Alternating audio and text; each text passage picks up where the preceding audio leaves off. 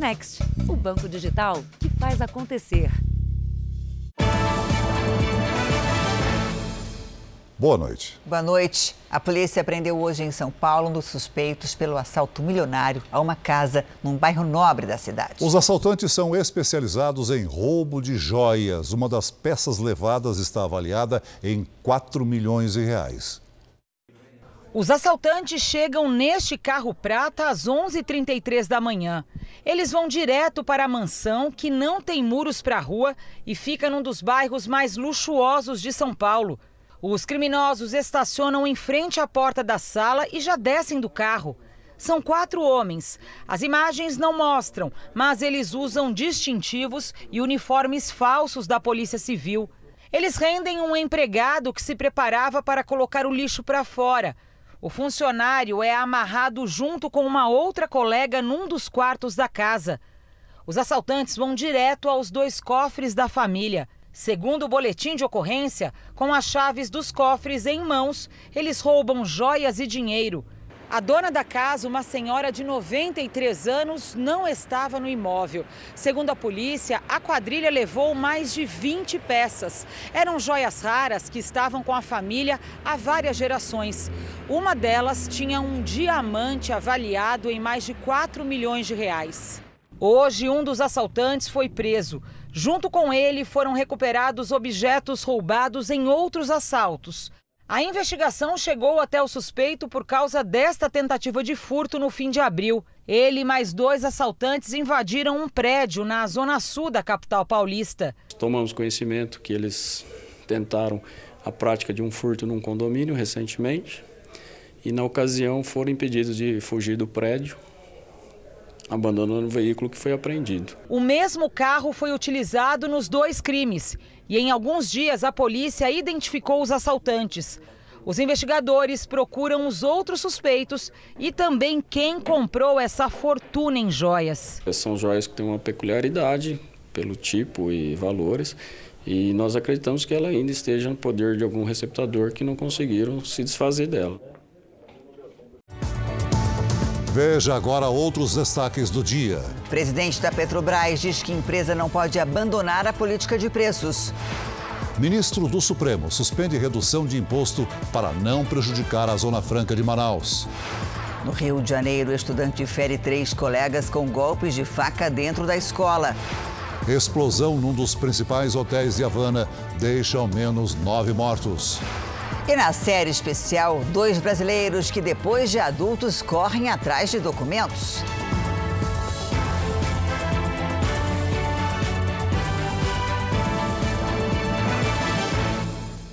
Oferecimento Bradesco Prime. Conecta você aos seus investimentos.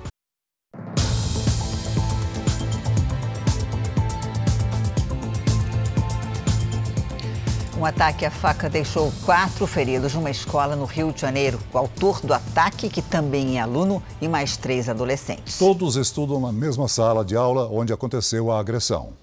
O ataque foi por volta das 10 da manhã.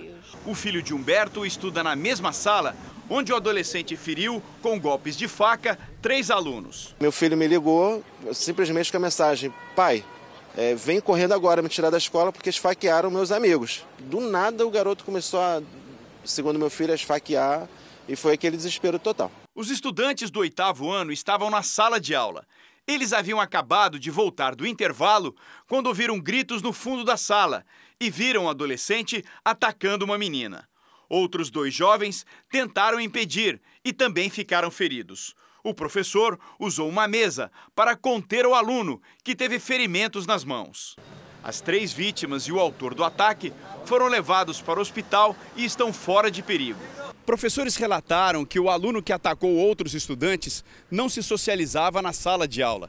Esse comportamento fechado e às vezes agressivo foi repassado à direção. Não havia nesse ínterim né, um diagnóstico fechado e um diagnóstico de um risco maior, evidentemente, de comportamento para os colegas. Ele era muito introvertido, não se relaciona, a socialização é um pouco comprometida. Por enquanto, as aulas estão suspensas. O adolescente e os pais foram ouvidos na delegacia. A faca usada no ataque e o celular do aluno foram apreendidos. De acordo com a mãe, ele já vinha apresentando alteração no seu comportamento. Estava sendo tratado por psicólogos e psiquiatras. Estava com um comportamento exaltado, estava redio, não estava querendo frequentar a escola.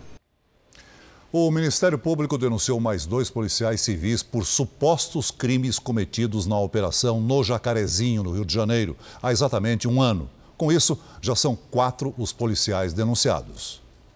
Um protesto no Jacarezinho pediu a apuração das 28 mortes que aconteceram na comunidade. Mais dois policiais civis foram denunciados por homicídio e fraude processual.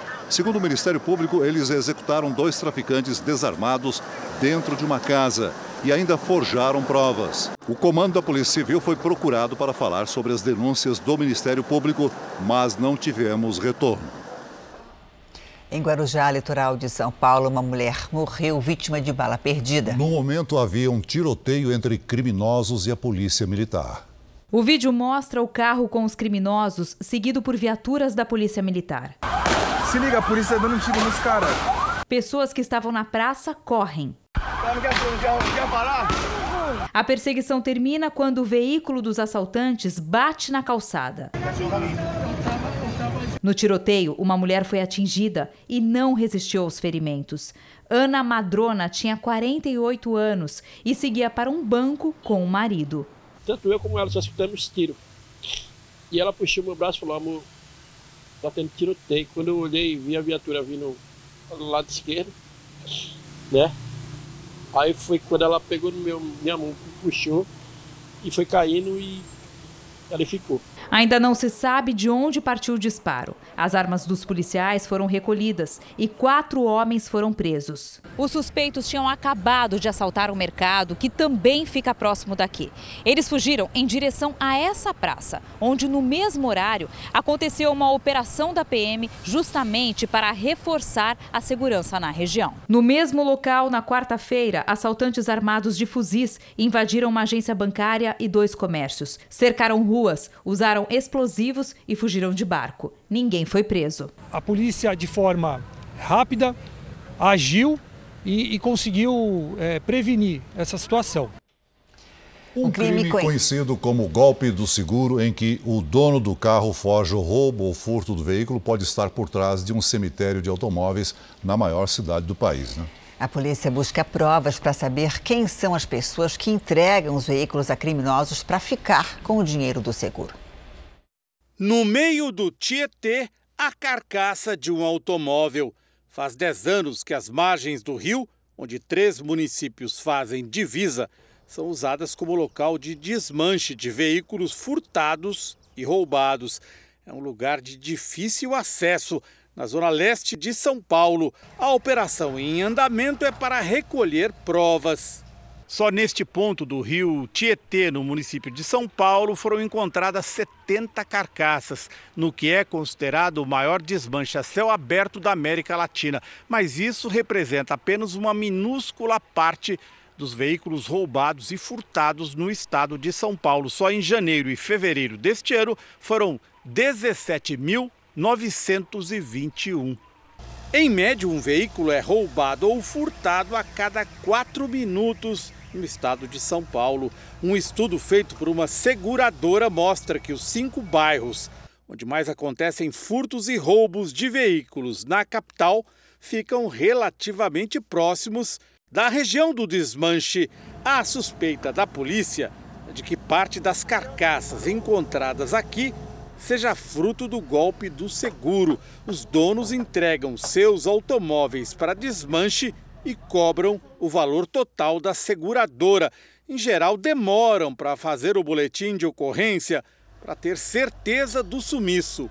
Algumas carcaças que foram apreendidas no local não tinham queixa. Com a, chegada e a ação policial no local e a apreensão, as pessoas tendem a começar a fazer o registro de boletim de ocorrência para tentar ludibriar aí o, o seguro e receber a indenização. Para vocês terem uma ideia do nível do desmanche, neste pequeno caminhão couberam as peças de dois veículos que foram desmontados, praticamente só a lataria mesmo. Motores, pneus e caixas de câmbio são retirados para revenda. Desde que a operação começou, a polícia fechou uma loja que tinha 500 peças no estoque e suspeita que parte delas tenha vindo daqui. Em geral, as quadrilhas raspam os números de identificação, mas a polícia dispõe de tecnologia para investigar quais veículos chegaram aqui por conta de furto ou roubo e quais fizeram parte de um golpe. É, a perícia agora vai fazer um exame que se chama um exame metalográfico nessas peças, que é a utilização de agentes químicos ali no local onde houve é, a raspagem dessa numeração de chassi, para que eles consigam identificar ali a numeração real do chassi e assim nós podemos também identificar do que tipo de crime se trata. Uma explosão no hotel de luxo em Havana, capital cubana, deixou nove mortos e 30 feridos.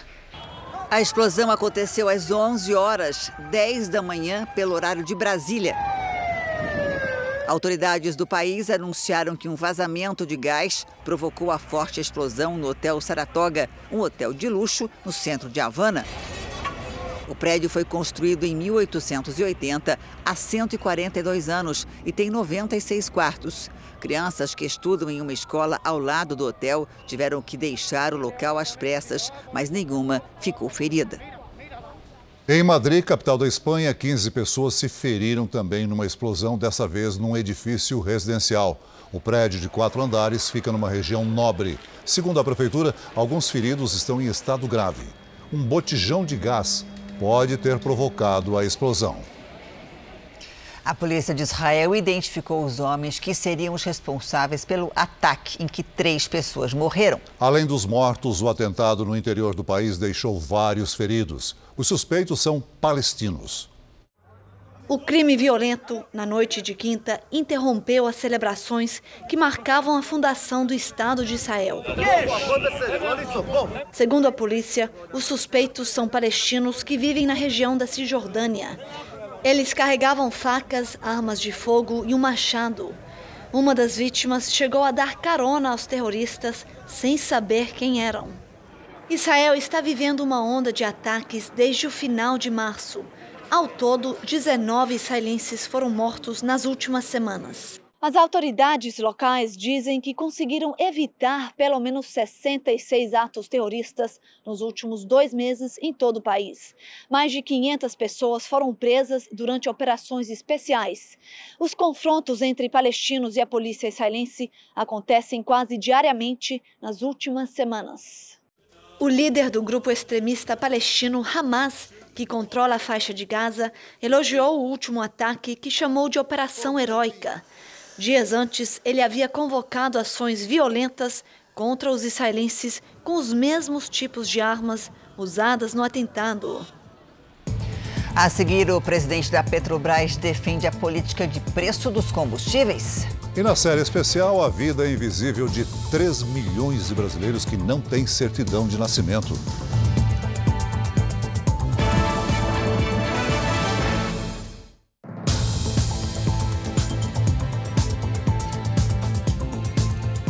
O presidente da Petrobras disse hoje que a empresa não pode abandonar a política de preços de mercado.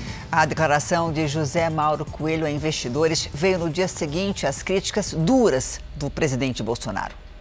Os números impressionam. Apenas nos primeiros três meses do ano, a Petrobras teve lucro de 44 bilhões e 500 milhões de reais. Em comparação com o mesmo período do ano passado, a rentabilidade subiu quase 4 mil por cento. Segundo analistas, a maior parte desse resultado vem do preço maior do petróleo, que por sua vez é influenciado pela pandemia e pela guerra na Ucrânia. Na noite de ontem, antes mesmo da divulgação, o presidente Jair Bolsonaro criticou duramente a empresa. O lucro de vocês é um estupro, é um absurdo. Eu não posso entender, pode ser que eu esteja equivocado, deixar bem claro, a Petrobras, durante crise da pandemia e agora guerra lá fora, a Petrobras faturar horrores. O lucro da Petrobras é maior com a crise. Isso é um crime, é inadmissível. A Petrobras é hoje uma empresa de economia mista. Isso significa que uma parte é do Estado, que detém o controle da empresa, e o restante é de acionistas, brasileiros e estrangeiros. Se apela para a Petrobras, não reajuste, não reajuste os preços dos combustíveis.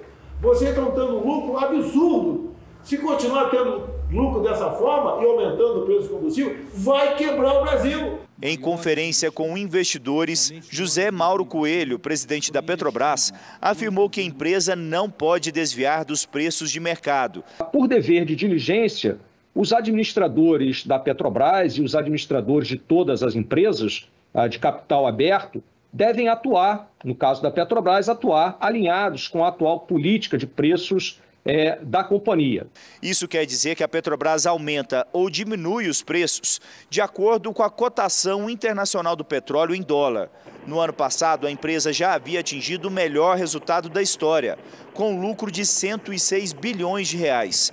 Há poucas semanas, o governo trocou o presidente da companhia. José Mauro Coelho substituiu o general Joaquim Silva Luna. Apesar da irritação do presidente Jair Bolsonaro, eu confirmei que nos bastidores não se fala em uma ação prática contra a Petrobras. O governo continua preocupado em não passar uma imagem de intervenção no mercado. Aqui no Palácio Planalto, as articulações são para reduzir a cobrança de ICMS nos combustíveis, um imposto dos estados. Jair Bolsonaro visitou hoje a Guiana, país vizinho ao Brasil. Além de tratar de negócios entre os dois países, o presidente voltou a falar sobre a Petrobras.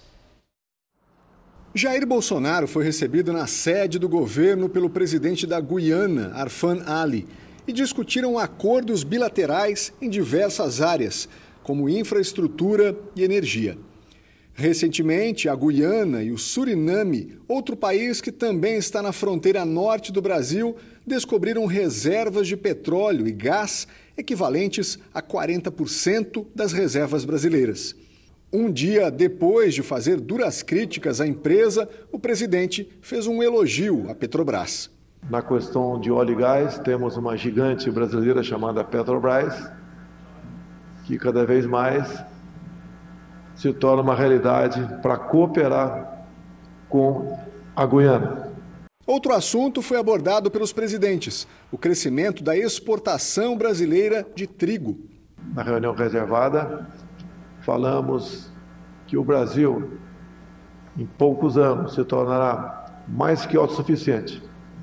Passará a exportar trigo para o mundo, inclusive com cultivo aqui no estado vizinho de Roraima, tendo em vista o clima. O presidente também convidou empresários brasileiros a investir aqui, na Guiana, no momento em que as relações comerciais entre as duas nações estão em expansão.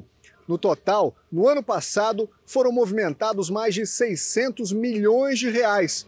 O montante é mais do que o dobro registrado em 2020. Os governantes também falaram sobre a área da saúde.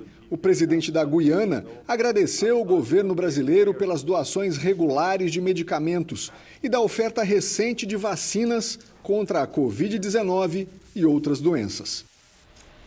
Por causa da viagem de Bolsonaro, o presidente do Senado, Rodrigo Pacheco, assumiu pela primeira vez a presidência da República. Ele é o terceiro na linha de sucessão.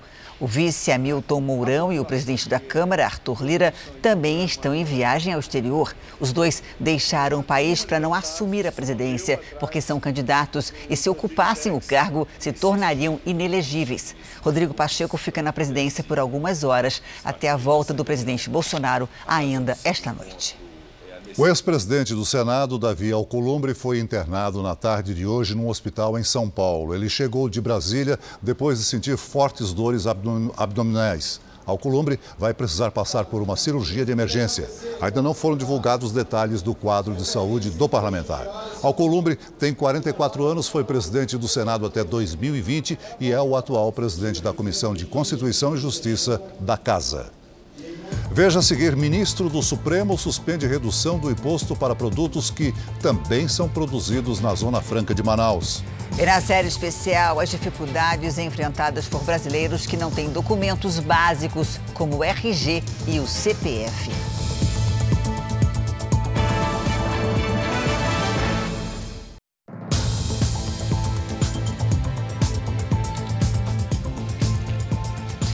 Com a volta dos shows e festivais, voltou também um problema que incomoda muita gente: o excesso de barulho.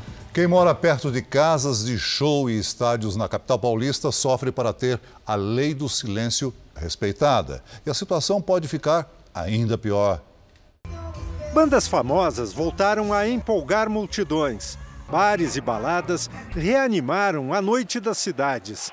Após a flexibilização das medidas contra a Covid, a vida vai voltando ao normal, inclusive com os problemas de quem mora perto destes locais.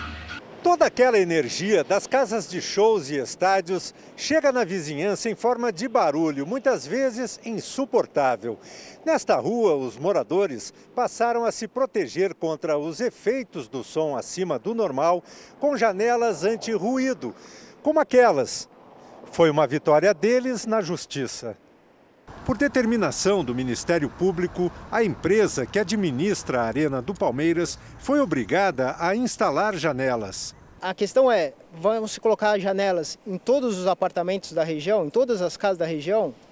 Quer dizer, o que pode ser feito de fato para minimizar esse problema, que é um problema grave e que já vem de muitos anos. Né? Em São Paulo, uma proposta na Câmara Municipal tenta aumentar o limite de barulho no entorno de estádios e casas de show. O projeto é direcionado principalmente aos estádios de futebol. Ele aumenta o limite de decibéis de 55 para 85 nas chamadas zonas de ocupação especiais, que concentram os espaços onde acontecem estes eventos. A proposta é combatida pelas associações de moradores. Desde janeiro de 2019, a Prefeitura de São Paulo recebeu quase 65 mil reclamações contra o barulho. Só nos primeiros quatro meses deste ano foram mais de 9 mil queixas. Uma solução alternativa seria limitar o horário do ruído, por exemplo, até às 10 horas, 11 horas da noite nos dias de semana, até meia-noite nos finais de semana e reduzir a quantidade de shows por semana e por mês. Deixar o carro num estacionamento não quer dizer que ele esteja protegido contra ladrões. Em São Paulo, o número de roubos e furtos de veículos aumentou justamente em locais que parecem seguros. A Silvia tinha acabado de estacionar o carro em um estacionamento quando percebeu que não conseguia trancar as portas. Me explicaram que exatamente esse app, que é um aplicativo que baixa no próprio celular, que eles conseguem acessar a chave e cancelar o modo de serviço dela, que é abrir e fechar. Enquanto ia até um chaveiro no próprio estacionamento para tentar resolver o problema, um ladrão entrou no carro pegou tudo o que conseguiu e fugiu. Óculos de sol, óculos de grau, o que eu tive que fazer na porta, mais ou menos de 30 a 40 mil reais. 30 a 40 É, mil reais. porque eu tinha um notebook bom, né? O ladrão pode ter usado um equipamento que consegue bloquear o funcionamento do controle na chave. O que deve fazer quem for vítima de roubo ou furto dentro de um estacionamento? Para saber quais são os direitos do consumidor, aponte seu celular para o QR Code que já está aparecendo aqui na tela e veja as informações que preparamos. Neste outro estacionamento, em São Bernardo do Campo, mais um crime. Aqui o assaltante entrou armado, logo depois de uma cliente deixar o carro. A cliente veio, parou o carro, coisa de dois, três minutos, ele já entrou dentro do estacionamento, abordando um rapaz que trabalha aqui. A imagem mostra o momento em que o criminoso vai embora com o carro roubado. Não é como parar em qualquer rua. Quem deixa o carro em uma vaga de estacionamento particular acredita que o veículo esteja em segurança, que nada vai acontecer. Mas os roubos e furtos têm ocorrido com maior frequência em São Paulo, um crescimento de mais de 25% em janeiro e fevereiro, na comparação com o mesmo período do ano passado. Este delegado diz que há casos em que os criminosos até observam quem está fazendo compras para escolher as vítimas. Todos os objetos, compras, objetos de valor, bolsas de lojas, de shopping, tem que ficar no porta-mala. As quadrilhas elas ficam atentas, escolhendo, elegendo aquela vítima que está mais desatenta. Este especialista em segurança diz que os estacionamentos são responsáveis pela segurança dos veículos. Mas também recomenda alguns cuidados aos donos dos carros. Sempre que você for parar no comércio, alguma coisa, para procurar um, realmente um, um, local que seja mais visível, com mais movimentos, não é? que seja do próprio estabelecimento, porque ele é corresponsável. No caso da Silvia, o supermercado se recusou a reparar o prejuízo. E ela deve recorrer à justiça por uma indenização. Quando você está num estacionamento oferecido pelo comércio, você imagina que é seguro. O Jornal da Record faz agora uma pausa de 30 segundos. E na volta você vai ver: mulher passa momentos de terror, sequestrada por criminosos que exigiam transferências via Pix. Em São Paulo, uma mulher foi vítima de uma quadrilha do Pix. Durante o tempo em que passou com os criminosos, ela ficou sob a mira de uma arma. Dois homens foram presos e um conseguiu fugir. Os criminosos gravaram vídeo das ameaças. A mulher passou mais de três horas assim, deitada no colo de um dos assaltantes com o rosto coberto. Os outros dois que estavam no banco da frente também estavam armados. Segundo a polícia, eles obrigaram a vítima a fazer transferências bancárias no valor de 5 mil reais por meio de Pix e 8 mil reais em empréstimos. Além do dinheiro, eles também roubaram o carro da vítima e, durante um patrulhamento, dois suspeitos, que são irmãos, foram presos. Um terceiro assaltante fugiu. Duas mulheres alegam ter sido vítimas de violência obstétrica pela médica de um hospital na Grande Porto Alegre. As denúncias foram levadas à polícia.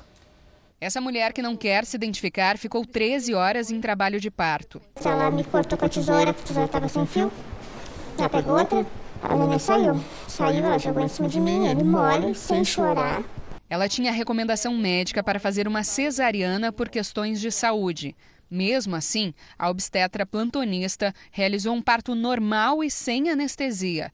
O marido dela, que também não quer aparecer, diz que o bebê ficou 10 dias na UTI. A gente não sabe se ele vai ficar bem ou não de saúde. Tá tomando remédio.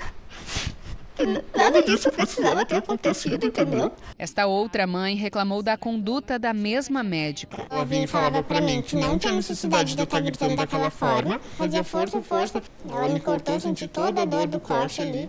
Dois boletins de ocorrência foram registrados contra a médica plantonista aqui na delegacia de Esteio. Ela deve ser ouvida na semana que vem. Duas testemunhas já prestaram depoimento e outras 15 devem ser ouvidas nos próximos dias. Nós vamos precisar de perícias e a perícia médica vai ser a prova mais importante. Em nota, o hospital informa que, por se tratar de uma questão de conduta técnica do profissional que atendeu o caso, a situação está sob análise. A produção do Jornal da Record tentou contato com a médica, mas não obteve retorno. Segundo essa advogada, outras famílias relatam situações parecidas. Tem que ser denunciado. As mães não podem calar nesse momento tão especial que é a chegada dos filhos. Ainda mais quando se faz um pré-natal com todo cuidado e com todo carinho, como o caso das duas vítimas que estão aqui hoje. E mães que tiveram bebês há pouco tempo denunciam a falta de funcionamento dos aparelhos de ar-condicionado em maternidades públicas de Salvador. O problema afeta pacientes e também funcionários. As imagens gravadas na maternidade Ticila Balbino, uma das maiores da Bahia, mostram as enfermarias sem climatização.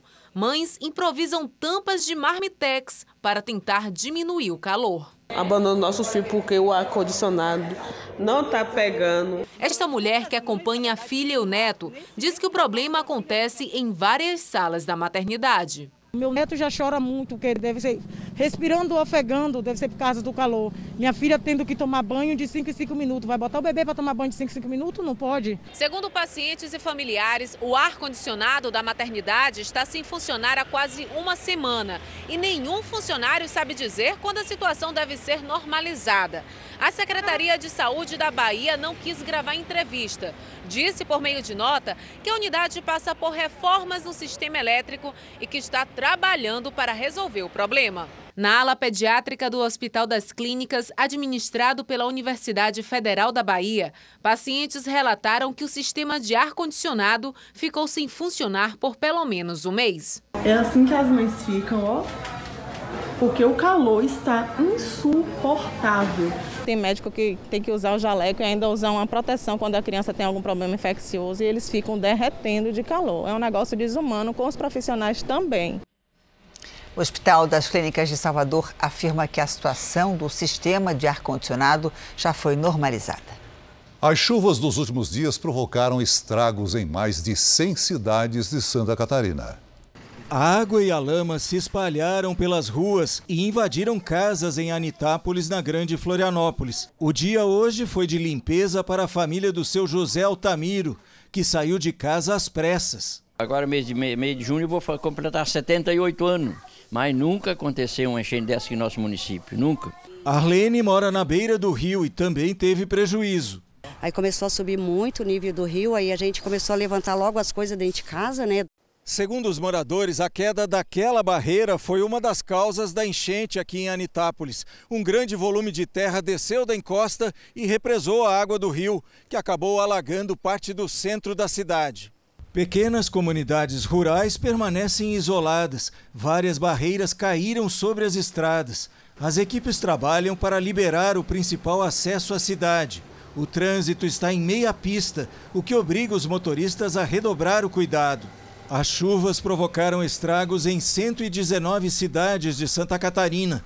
Mais de 44 mil moradores foram afetados por alagamentos e deslizamentos de terra.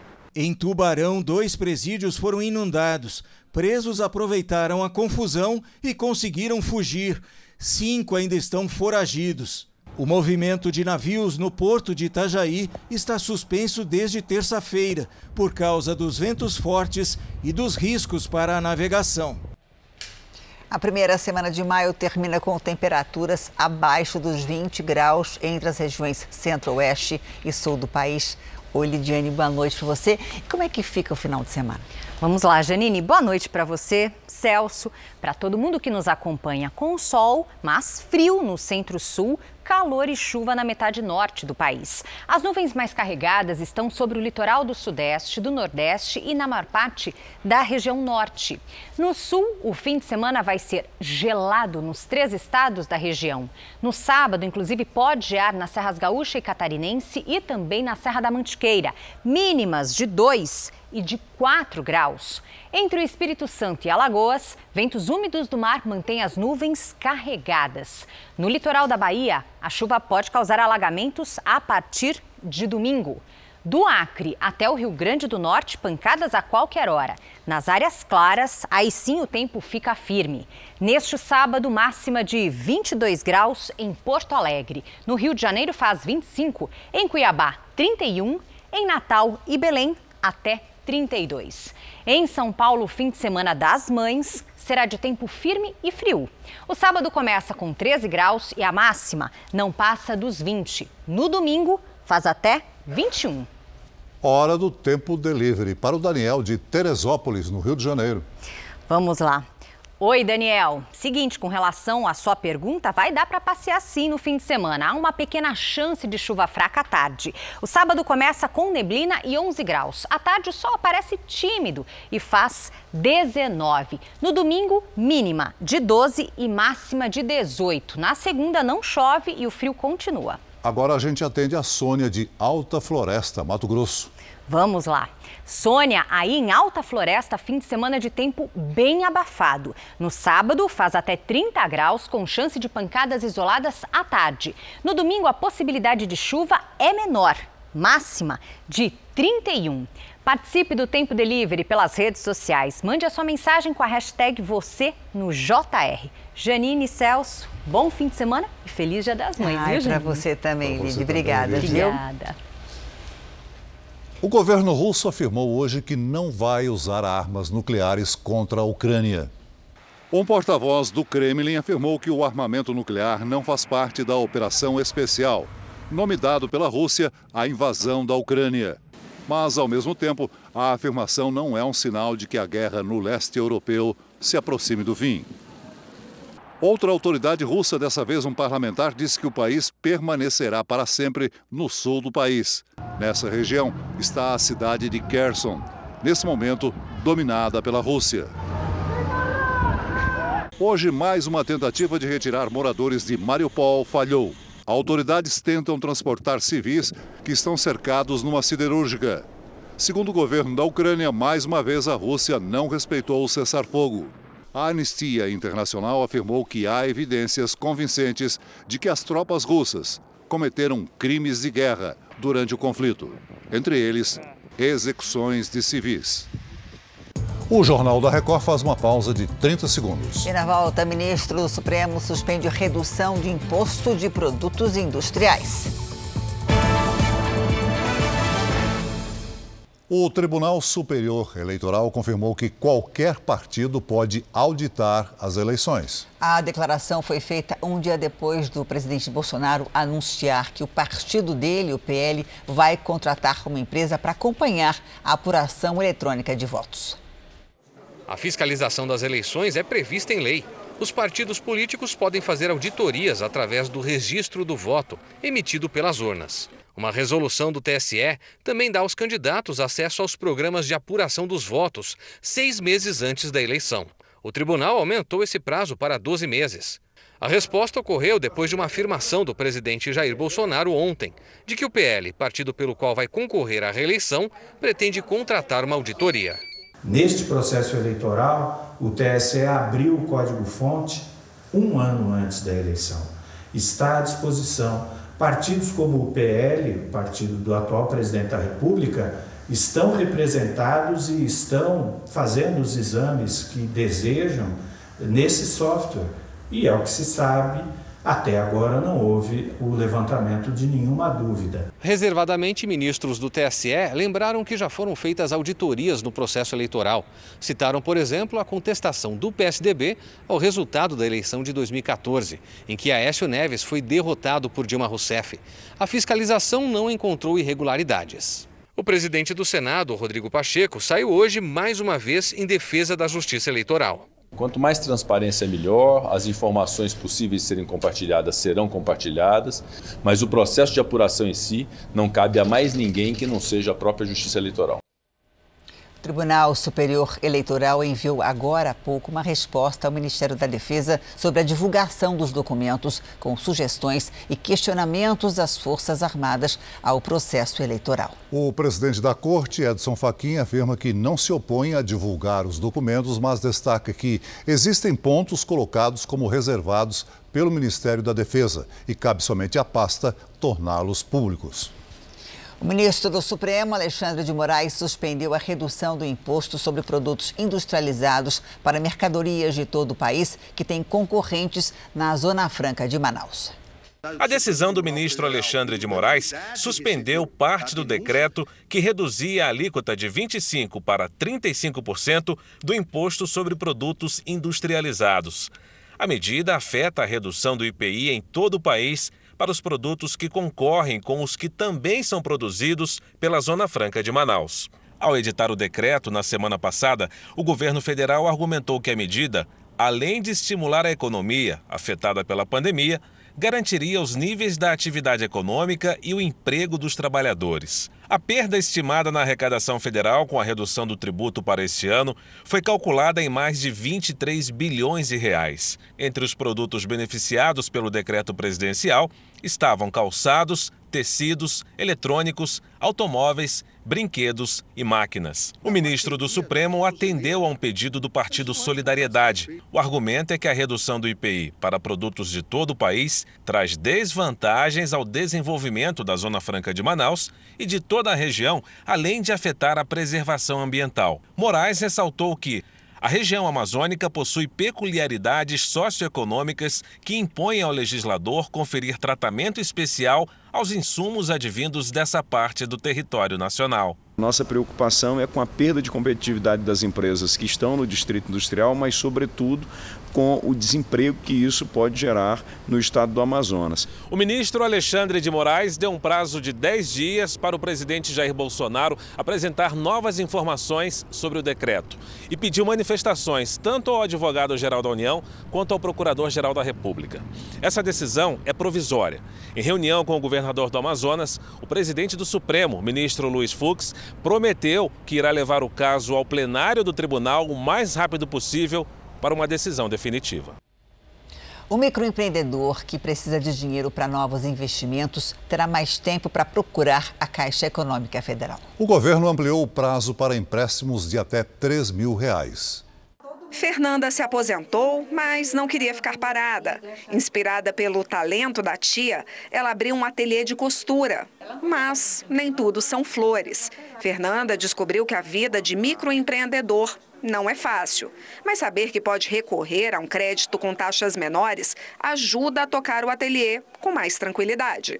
Essas taxas, se forem subsidiadas principalmente, né, eu acho que vai, vai ajudar bastante porque esse é com certeza um ponto de estrangulamento mesmo no, na capacidade das pessoas de empreender. Microempreendedores individuais podem solicitar nas agências da Caixa Econômica crédito de até 3 mil reais. São dois anos para pagar, com juros a partir de 1,99% ao mês. Quem é pessoa física e pretende investir no próprio comércio ou é prestador de serviço também pode pegar empréstimo de até mil reais, mas por meio do aplicativo Caixa Tem. O prazo de pagamento é o mesmo e os juros de 1,95% ao mês. E quem tem dívidas de menos de 3 mil reais ou recebe Auxílio Brasil também pode solicitar o crédito. É importante lembrar que este empréstimo não pode ser feito para novos investimentos.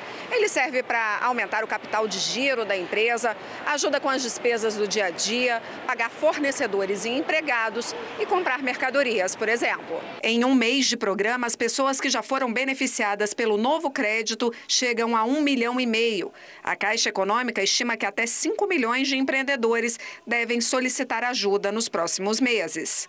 É uma operação que nunca houve, é uma operação muito ágil, ela está sendo realizada pelo aplicativo do Caixa Tem, que é o mesmo que nós utilizamos para o auxílio emergencial, estamos realizando para o Auxílio Brasil, para o saque do FGTS, ou seja, são 112 milhões de brasileiros que têm essa conta digital gratuita e que está sendo utilizada para o microcrédito.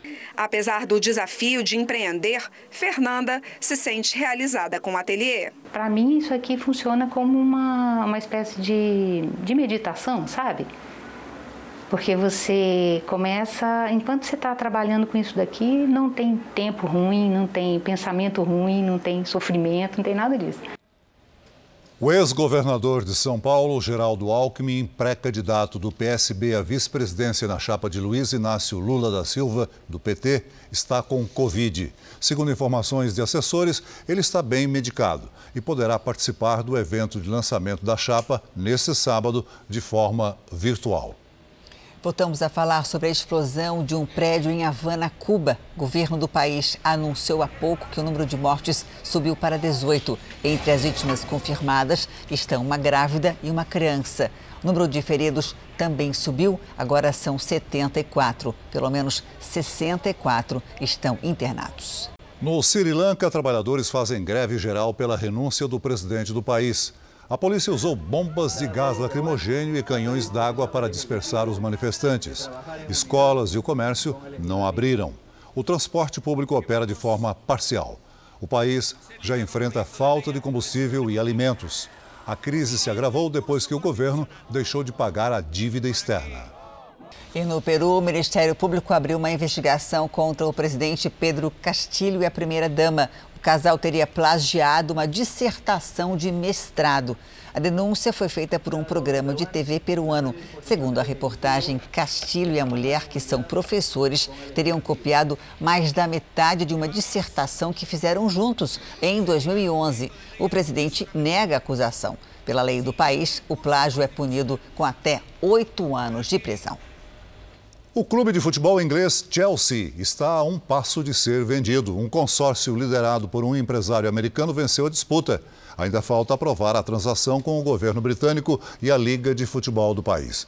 O sócio do time de beisebol, Los Angeles Dodgers, está envolvido na negociação. O antigo dono do Chelsea, o russo Roman Abramovich, decidiu vender o time após sofrer duras sanções do governo britânico durante o conflito no leste europeu.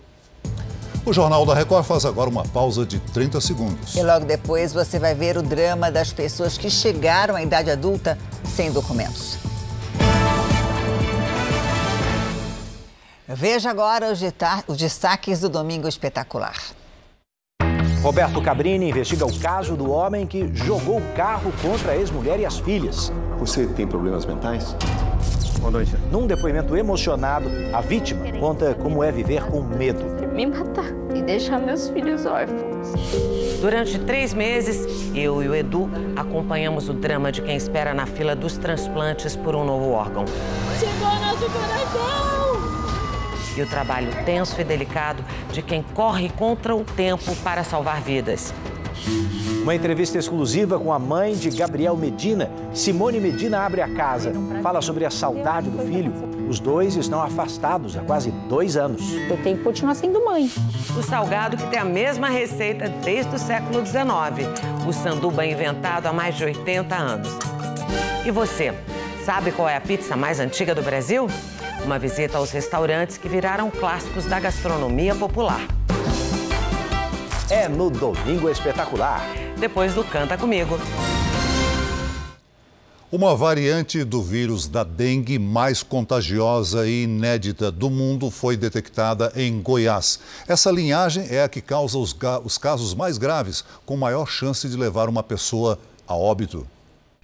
O vírus foi detectado pela primeira vez em Aparecida de Goiânia, cidade de quase 600 mil habitantes, na região metropolitana de Goiânia. O paciente teve dengue em novembro do ano passado.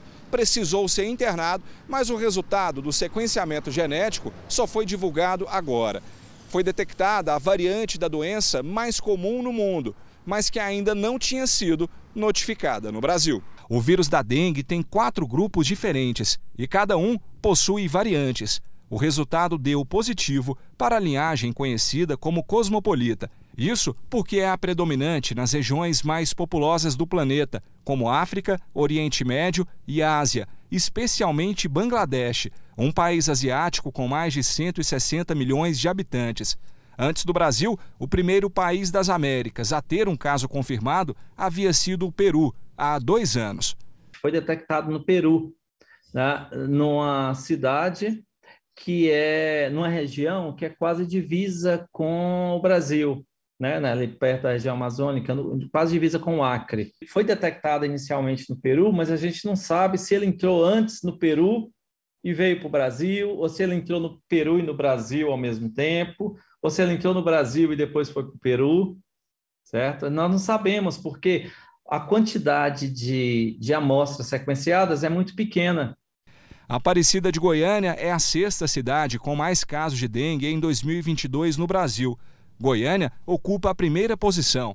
A nova variante pode não ser um problema agora, mas no futuro. O sorotipo 2 ele é o mais virulento, é o que causa formas mais graves e tem maior chance de levar a pessoa a óbito. Então, com certeza, isso traz uma preocupação e um alerta. Talvez não agora, porque nós já passamos o nosso pico, o período chuvoso já passou, mas para o próximo período chuvoso a gente tá, precisa ficar muito alerta em relação a isso. Nos arredores de Tel Aviv, em Israel, uma empresa desenvolve uma cozinha do futuro. O robô oferece soluções aos donos de restaurantes. Entre os benefícios está a redução do desperdício de alimentos.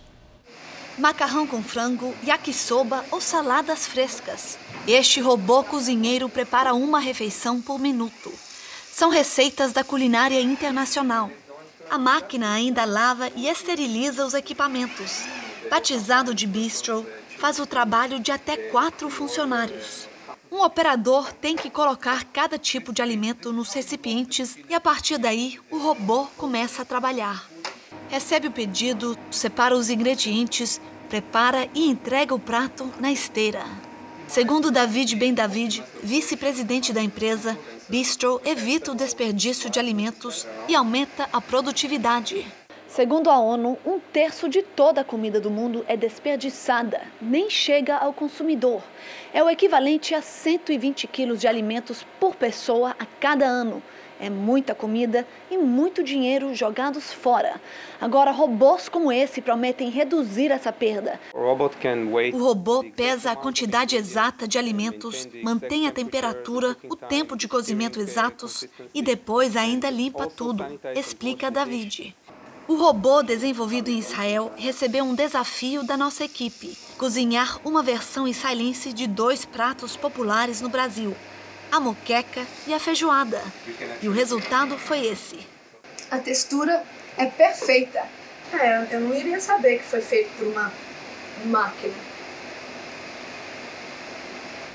Olha, por um problema técnico, não pudemos exibir hoje o último episódio da nossa série especial sobre os brasileiros que vivem sem documentos, os invisíveis.